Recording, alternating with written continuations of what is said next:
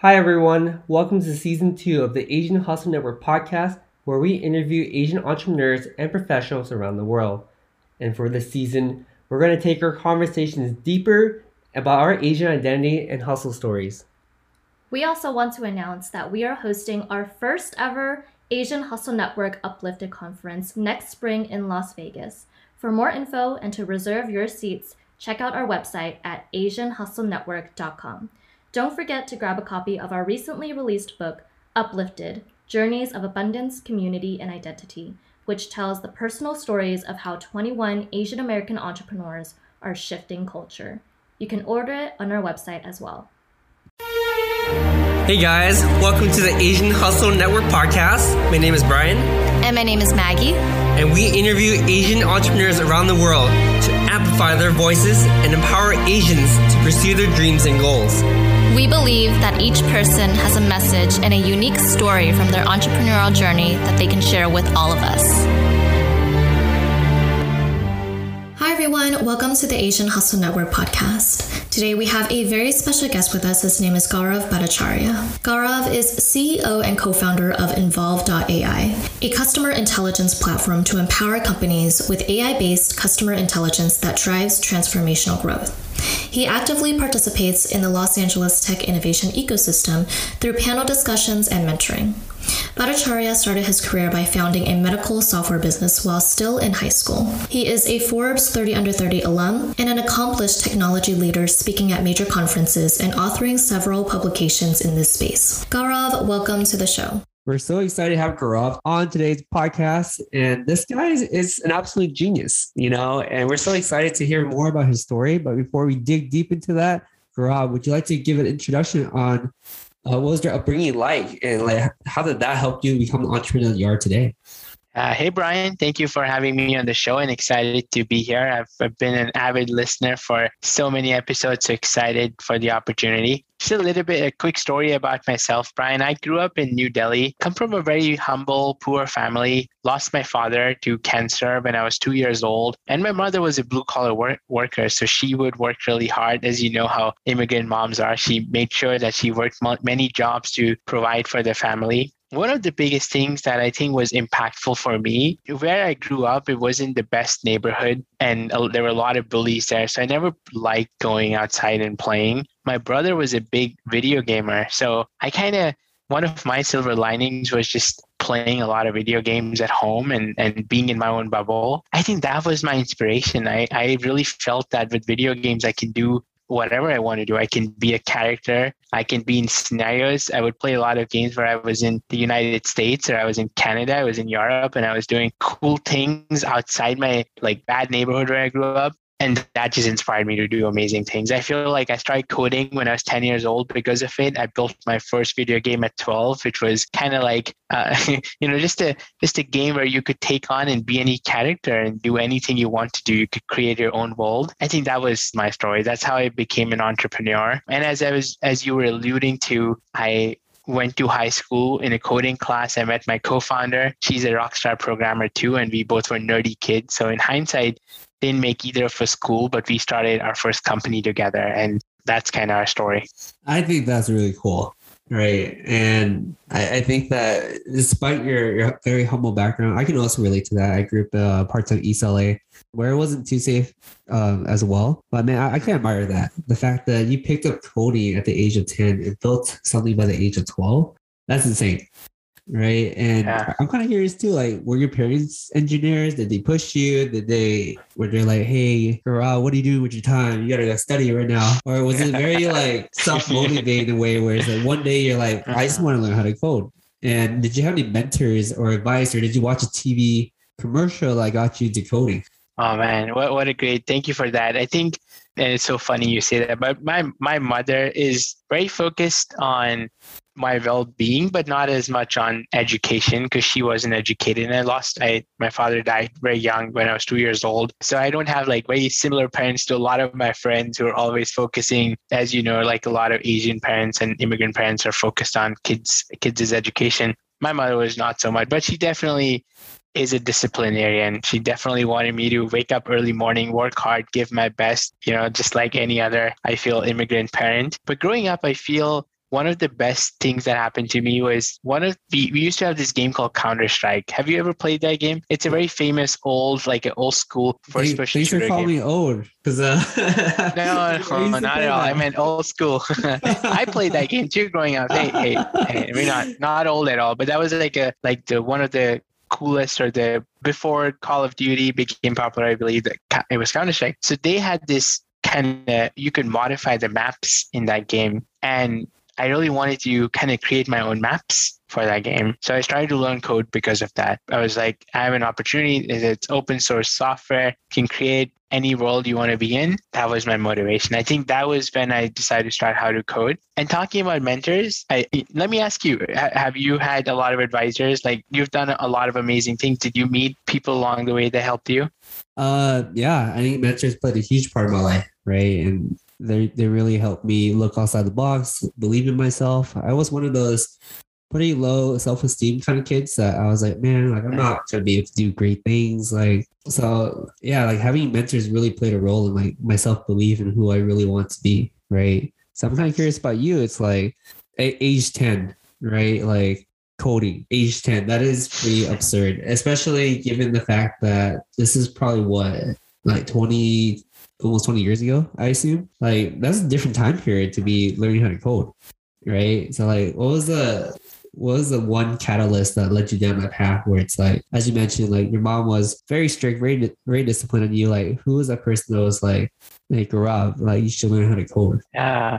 I think I, I really look up to my brother. I would say my brother was a big mentor for me because we were, for a long time, our family was very poor, but he was very creative. And I don't think I'm that creative, but he has the creative gene in his family. And he was always very entrepreneurial and very risk taking. So he was doing things like he was the first person to migrate to the United States in the family. He would always do things that are outside the norm and try to strive for it. I think he was definitely my a big motivation for me to look up to. And I would say that he would be my first advisor. But just like you along the way, super lucky. I met incredible people. People when we were starting out our first company, people I met someone who was she was a rock star at not just engineering, but she was really good at sales. So she taught me how to do sales, which is an incredibly hard skill to master, I believe then I met someone along the way for this recent company who became who's our venture capitalist. His name is Mark, and he's on my board.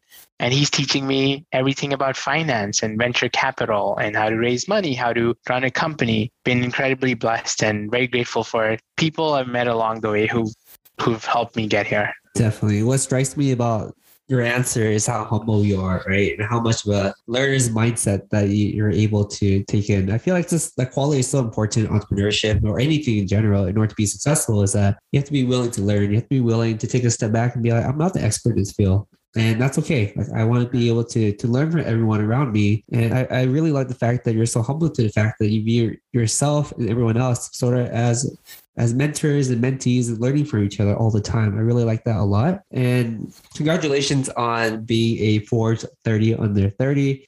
Thank I'm not surprised. Um, I think this is well deserved. And I want to talk a little bit more about your current company, Involve.ai. Like, what exactly is it? Uh, from a brief description online, it's a customer intelligent platform to empower companies with AI based customer intelligence that drives transformation growth. And looking, if you guys can see, Gaurav actually has almost like a chart of his product in the back uh, that we can see. If you guys maybe scroll over to our YouTube channel, you'll probably see this recording inside our YouTube channel. But yeah, tell us about this product. Like, what was it? What was the inspiration behind it? And like, how did you come about creating this company? And what company number is this?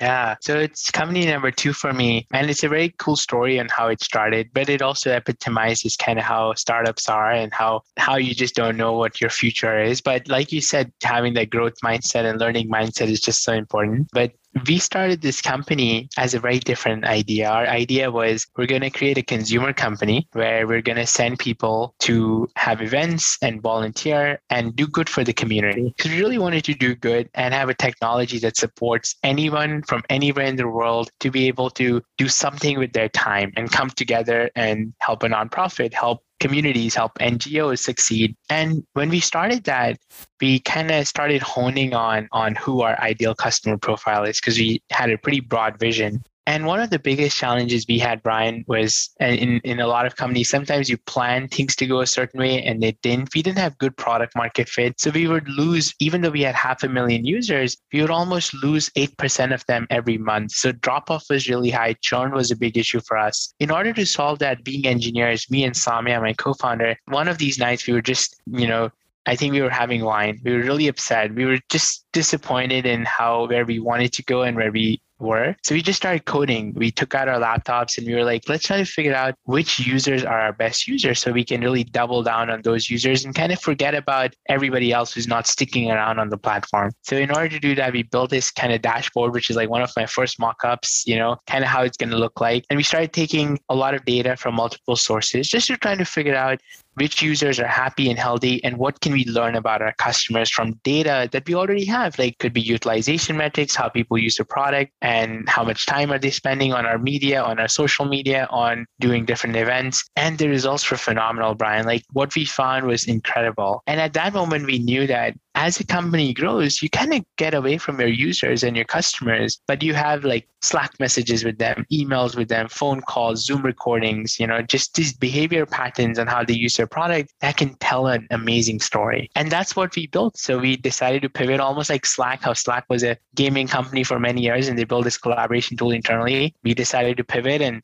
that's what Involve.ai is. It's a simple platform that can take your data and we democratize customer data, tell amazing stories about your customer on how happy and healthy they are, how unhappy they are, what are they thinking, what are they saying, so that executives and leaders in a company know exactly what's going on with their customer base. And customer facing teams can be very proactive and data driven on how to solve these day to day customer issues that can happen. Wow, that is that is awesome. I, I think that a very silver lining is that when you're frustrated, it's just cold. yeah, or drink right? Or drink, right? That's yeah. what we were doing. I think we were.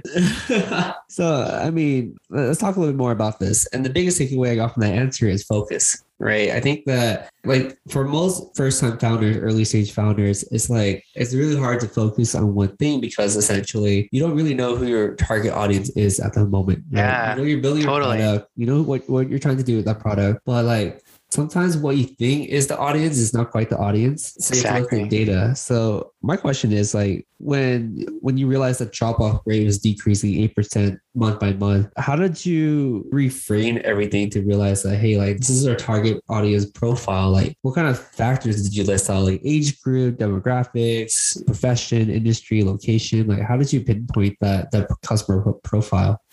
Yeah, I think it was really hard. It definitely was extremely hard because we had a lot of hypotheses, Brian, and a lot of times our hypotheses would be proved wrong. Like we had this hypothesis that, you know, college students would be a great profile. And we pretty quickly figured out that that's not working. Then we moved to companies and we were like, okay, the young tech professionals are going to be the best people who are going to be doing it. And then we disqualified or disproved that hypothesis. The next one was executives like VPs, VP of marketing, like they would be extremely motivated to help nonprofits and community. And that worked for certain areas and demographics, but it didn't for others. So I think we did a lot of experimentation and and I would almost say sometimes like our lack of focus helped us find the answers.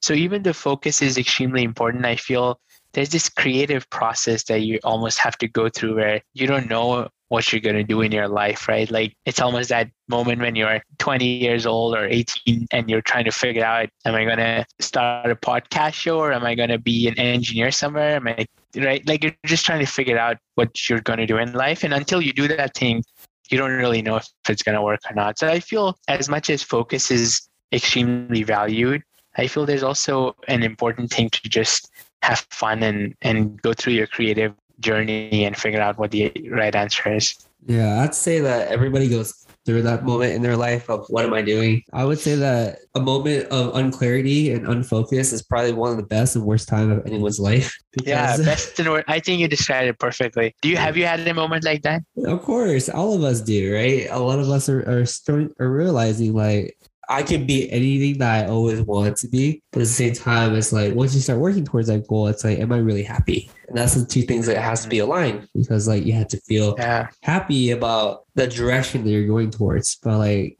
I think I think Steve Jobs said this before too, right? When he got fired from Apple, it's like the best and worst thing in his life. And I feel like that's the same thing with figuring out your product market fit product market fit originally it's like what i think is a customer is no longer a customer and now we have to pivot our company. This is like the worst the best time except that you're always under pressure because hmm. you know you have, you're running a company. You have to make payroll. You have to generate revenue and be sustainable right? So there's a lot of pressures. So the question i i have for you it's like i understand that you probably went through your fair shares of up and downs.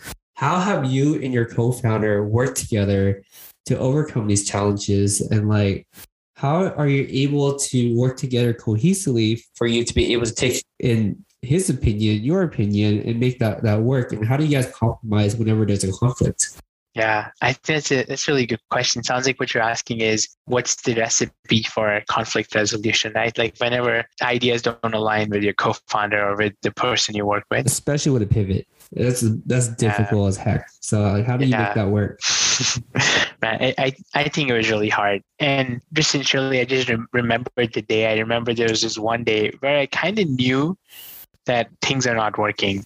I, you know, just had it in my gut. Like there's, we had customers, we had real customers, we had people who were using the system, we had companies who were paying us. We, I think we had about two to three million in annual revenue already from what you were doing. So it wasn't that I wasn't like we were down to zero. Like I think it's always amazing when you launch something and everyone hates it and no one uses it. You have clear sign. But the worst is when you have mixed signs, right? Like that that's kind of where we were. But I almost had this one day, I remember I had this feeling it's not working. And I went to my co-founder. The question she asked me was, what are we going to do next? And I kind of pitched her this idea that, you know, let's do what we built internally.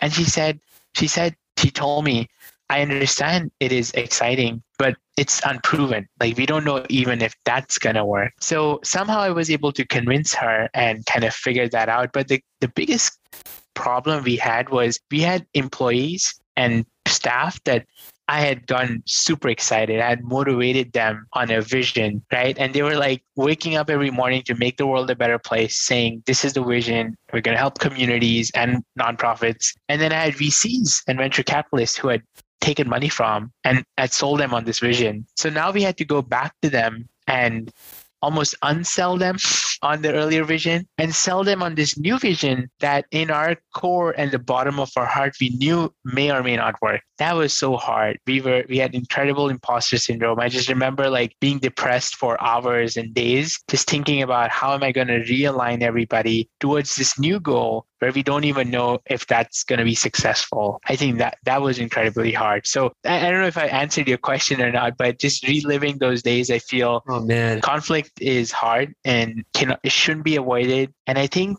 the only way to have a good conflict resolution is just have open and transparent conversations. And that's what we did. You know we went to our board and we told them that this company we feel is not working out and here's why. And we have we have two paths. We can either return the capital we have left so that you guys don't lose all your money or we can try this new thing that we don't know if it will succeed. We have some early signs, but it's not proven yet. We did the same thing with our staff and said anyone wants to leave can leave, or people who want to stay can go on with the second journey with us. And our board was incredibly supportive. They said, hey, you know, we backed you guys as founders, not the idea. And some people left in our team. Like some people walked out the door and, and said, you know, help us find other jobs. Some of them stayed. I remember like six people stayed and eight people left. So it was incredibly hard to go through that journey. But I think being transparent and open and being vulnerable really helped us go through that conflict.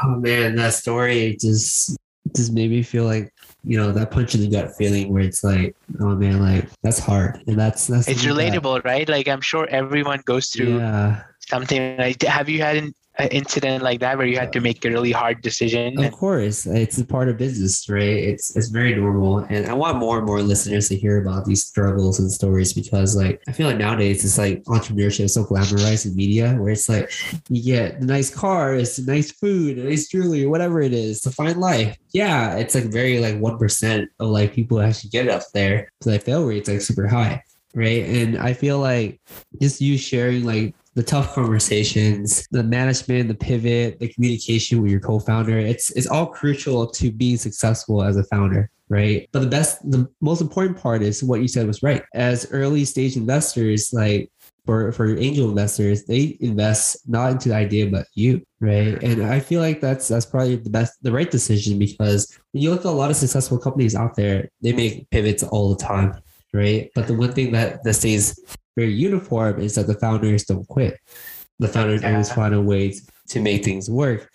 And fortunately and unfortunately, as long as you don't quit Gaurav, the company will not fail, right? Obviously, there's other factors too, like when you run out of money and whatnot, then, then you fail. But like, I think that when every company is like truly plugged into your ecosystem and you understand the market really well and you understand your audience, you're going to find something that, that works overall. And I commend to you and thank you for so much for sharing that experience too about how you pivot and resolve issues with your co-founder because it's not an easy thing, right? So I, I know earlier you mentioned that at one point you were generating like two to three million dollars per month, I believe, and that's that's an absolutely crazy number to realize that this isn't working. So at what point did you make that decision and what kind of metric did you look at to be like, oh wow, even though we're making this amount, we're not having a product market fit. And I, I think you're absolutely right with that when you mentioned that, you know, sometimes when you launch a product, you want it to fail because then you know exactly what doesn't work. But when you launch a product that somewhat works but doesn't work completely, where do you even start? Right? Yeah. Oh man, totally. I think it's like another analogy, and I was talking to someone else and I'm sure you've seen this too, is that one person on your team who is brilliant and you love him and you keep them, right? And there's one person on your team who's a complete idiot. and you know everyone's saying that person is a bad fit and you know exactly that person's a bad fit. But then there's that one person who is average at their job and they can grow this potential but they're not performing really well they're actually nice a nice person like you love and you like hanging out with them how do you let that person go or make a decision on what to do? That's the hardest. I feel just kind of giving you that analogy here. And and i think i'll go back to one thing that you shared with me. There was time where we had a lot of growth hypotheses and we built like a spreadsheet with which literally said and, and the spreadsheet started with what is one of our hypotheses is like reduced churn rate as an example. And then the second column was like, how important is it? Like on a scale of one to five, how important is this like to work? And the hypothesis like five, it's really important. The next column was, and pardon my friendship, but we said, how fucked are we going to be if it doesn't work?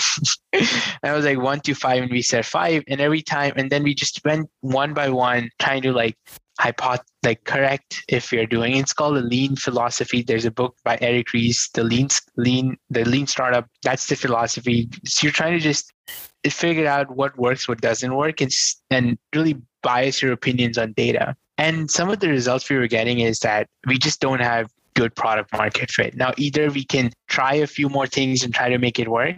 And i think i just went back to saying I've been at this for four years and we've tried so many things. And a lot of it was me not being an expert and, and us not being a great team to execute on this. But then we just, the de facto is maybe the market's not ready and the market's not there and maybe it's just not going to work out. Even if Steve Jobs was trying to do this or even if Elon Musk tried to solve this problem, maybe it's not us, maybe it's the market and market's telling us something. So I think that was a decision. I think I'll also go back to one point you made is also about happiness. I feel I feel like we tried so much and failed again and again that it just didn't we didn't feel happy. Like I remember with my co-founder and some of our key staff, I built a we built like few more tables of things we could try, and everybody was just there was just sense of like unhappiness. We were like, we're not happy trying to solve these problems again. And and that was the moment where we knew in our guts that's not going to work out. Probably pivot is the best way to go, or or maybe closing doors. We even thought about. I remember I was reading this blog about how to sh- shut down your company, and I had like a checklist, and it's the hardest feeling. Like I've never done that before, but it happens, right? Like people don't talk about it, but there's so many companies that shut down. And so many founders who have who probably search for that and follow a checklist where it may include sending a goodbye email to your users returning capital to your vcs how to public how to like do public facing things how to do compliance things internally. I was ready to do that. It's it's a hard feeling and and and doesn't get talked about, but it happens. Oh man, that's just gut wrenching things to hear because like there is always some sort of relatability with that, right? I think as founders, it's like the highs are highs, the lows are lows, and like mm-hmm. the fact that you know you yeah. unfortunately was looking into that. That's I, I can't imagine how tough that was for you to feel. Oh man, it's I know we uh, I read my own startup myself, so that's like, I completely understand that feeling where it's like things are great, oh things are not great, and the, the moment that it switches from good to bad is an instant. You're like, what the heck? I didn't have time and to the, celebrate. And the worst, yeah, and the worst part, it can happen in the same day, right? Yeah. you can have like an amazing thing and a really bad thing same day. Yeah, it is a very common yeah. theme with all startups, not just yourself, by the way. we have a yeah. lot of people on the podcast that very, very common theme, but overall it's like it's the founder that that that makes a huge difference. Are you still having fun with your stuff? Are you still passionate? Because mm-hmm. once that passion runs out your company will die right? Exactly. But once you have that passion you'll overcome any challenges. Even even no matter how bleak everything seems, you're gonna find a way and a solution to make it work. As long as you don't give up, your mental health's good, and you know you you cut deep down you got you kind of know what to do already. So I'm kind of yeah. curious too. It's like as you're pivoting your product and you found a new niche and you didn't quite know how it worked yet. Mm-hmm. There's two parts to this question. One of it, how did you convince your investors to believe in you? that anyone ever pull out when you made that pivot? And the second part is what was your user acquisition plan? I was kind of curious about that. Yeah. Oh man, both both good questions. So I'll give you the the kind of the real version of the first part. I remember so I had a lot of stockholders. Some were VC, some were early angels, some were just early staff members. And and I think it's a matter of belief. And it's hard. It's hard. I feel I feel when we went to our VCs and our investors, everyone follows what the lead investor is doing. That's very common if you see in companies, the lead is the closest to the company. They know exactly what's going on. They spend the most time with the company, the, and and they have the most equity. They've put in the most amount of money usually. So our lead investor was extremely convinced that we can succeed as founders, which we're incredibly blessed to have. Because even though we didn't work as a company, they believed in us and they believed in me. So they kind of signaled to all the other VCs that this can work and they kind of saved anyone causing legal troubles or trying to pull out or get equity back or all of those things. But there were people who I had worked with Brian who had like spent a lot of years working and trying to sell this product and build a company together who didn't believe in it anymore and they had the opportunity to sell their stocks and a lot of them did and a lot of them did at really low prices like extremely low prices just to like someone had a, a big chunk of the company and i don't share this that quite often but they they got out for $10000 or something like that because they felt that that is more than anything that the company can ever become. So that's just a hard feeling to go through that. And a couple of angels backed out as well, and they, you know, they they wanted their money back, which we try to you know loan or do whatever from the company funds to make sure that we can do the right thing for everybody. I think that was hard. That was that was really hard to like like see the dis- dispassion that some people had towards uh, failure and just thinking that since you failed once you'll always fail. I think that was that was hard. I think that was your first question. So the second question you were asking is kind of how did we went about user acquisition? I feel that the approach we had brian was feedback. We really wanted to learn and genuinely were, were curious about the new market because we were not experts in it. And this time we just went like cold email people linkedin message the audience like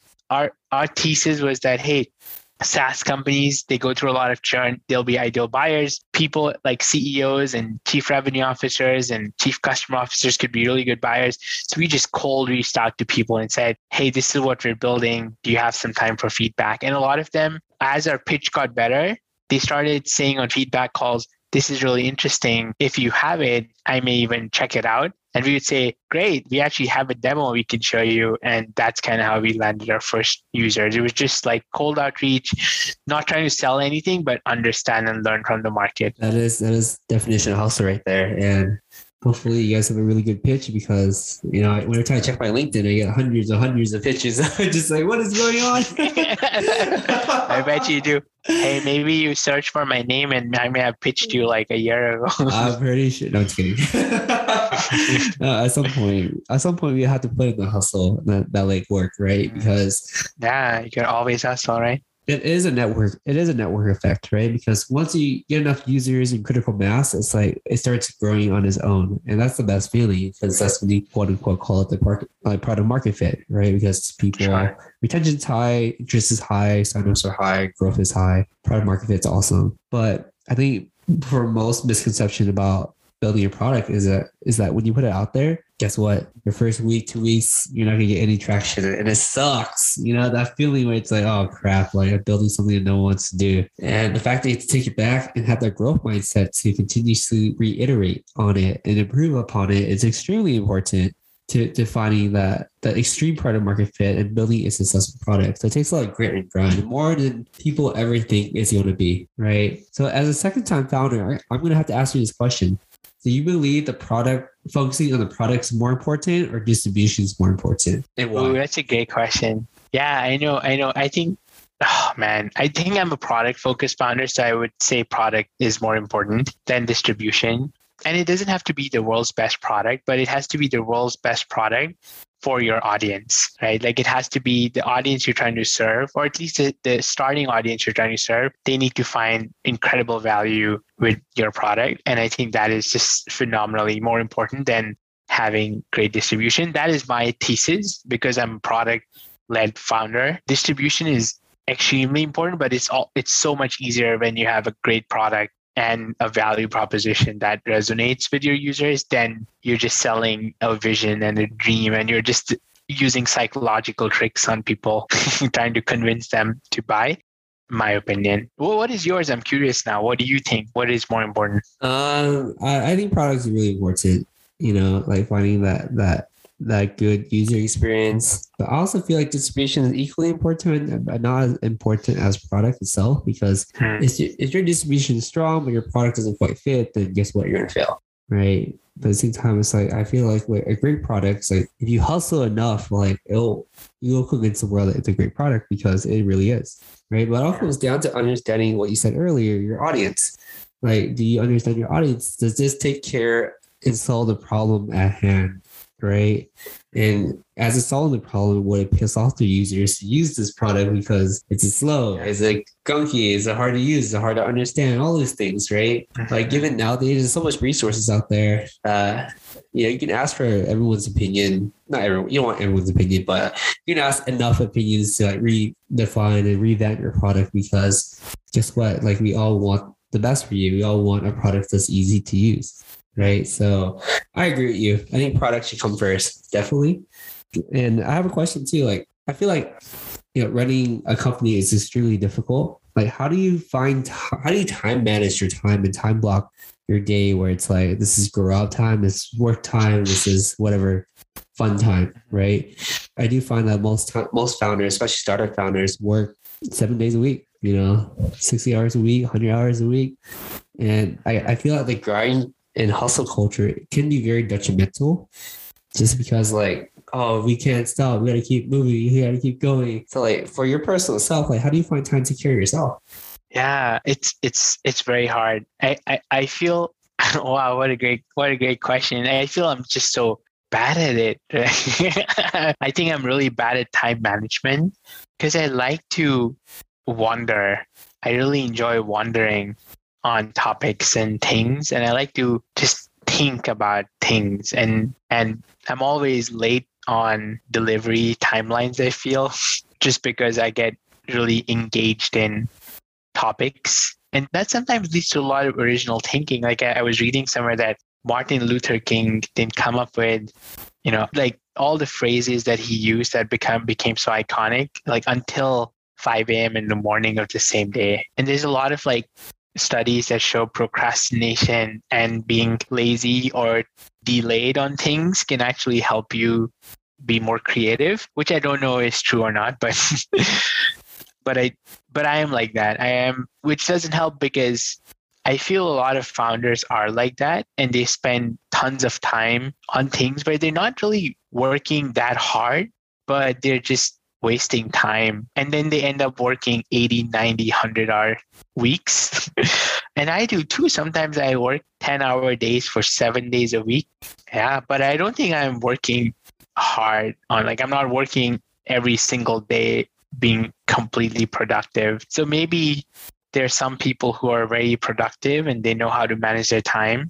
They probably can do it sooner. I don't know. I don't know what their best. I, I, I'm I'm digressing here, but I think it's hard. I don't think I have been. I'm efficient with my time, but I enjoy not being efficient with my time, and a lot of founders do, and that's why they waste a lot of time, and ultimately yeah. end up working 60, 70, 80, 90, 100, 120 hours a week. Yeah where they could have just done it in 20 what do you think uh, i really i really appreciate your level of transparency and letting us know that this is something that you're still working on so which is awesome for us to hear too is the level of authenticity that we can relate to i i personally think that everyone works differently and you got to find what's best for you Right. Some people yeah, like to work really fast. Some people like to work slow. But at the end of the day, it's like, can you get your stuff done?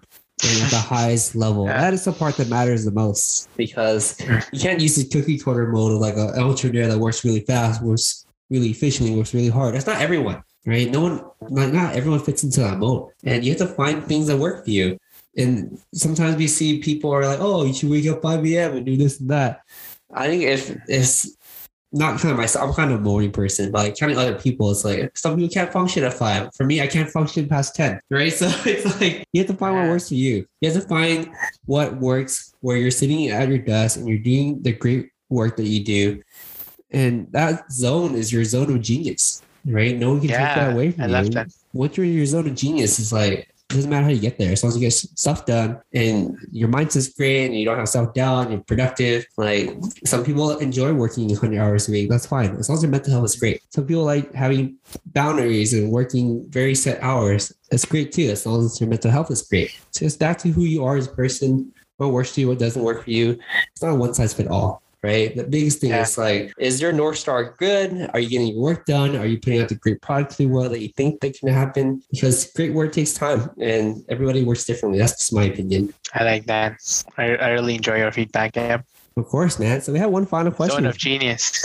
yeah, yeah. So we have one final question, Gaurav. And that question is if you can give advice to your 10 year old self, what advice would that be? You know, one just comes to mind, and it's so cool that you asked that question because I've struggled with this a lot. I feel I struggle a lot with imposter syndrome. And I think a lot of immigrants, Asians do, right? Like if you think about it, we have a lot of imposter syndrome because of our circumstances, how we grew up, and trying to fit in. I feel just believe in yourself is one advice I would do. I would give. It's just so incredibly generic. what does it even mean? But I feel I think that's something that I could have used a lot at every 10 years old, at 12 years old, at 16, at 20, at 30. And I bet, I bet even when I'm 90, I could give advice to my 40, 50, 60, 70 year old to just believe in myself. I think believe in yourself would be one thing I would tell my younger self. That is that is absolutely good advice, right? I think that either you believe in yourself or you found someone else that believes into you that unlocks your true potential, and that goes a long yeah. way. And I feel like what you shared, it's like very typical of a, especially like an Asian immigrant mindset where it's like, you know, a lot of times where your, your parents want to make, wanted you to fit into a certain mold, right? And sometimes that might not be your zone of genius. So that kind of actually destroy your self-esteem and now you don't believe into yourself. But it really takes that one person that believes into you that you can do it. And in actuality, I I firmly believe that everyone out there is capable of doing great things. It's just sometimes that unfortunately people aren't in an opportunity or environment that believes into them, you know. So I, I, I do I do agree with your answer, and I like that a lot. So Gaurav, where can our listeners find out more and reach out to you? Yeah, online? Absolutely. My name is Gaurav Bhattacharya. I'm on LinkedIn. I think that would be the easiest way to connect to me. Uh, but I'm also at Gaurav at Involve.ai. If anyone has any questions, I can answer, help them with their careers or anything that maybe I have gone through that you're going through right now. I would love to hear from you and help out. I think those would be the two best places to reach me. Awesome. Well, Gaurav, thank you so much for sharing your story, your startup, your startup journey with us. Huge inspiration. Can't wait to see what you're going to accomplish in the next 5, 10, 20, 30 years. But thank you so much Absolutely. for being on our podcast today. Awesome. Thank you so much. Thank, yeah. thank you, Brian. Thanks for your time. Of course. Hey guys, we hope you enjoyed this episode. Please subscribe to the show. We would like to get to the top 10 on iTunes, so be sure to leave us a five star review. We release an episode every single Wednesday, so stay tuned. Thank you guys so much.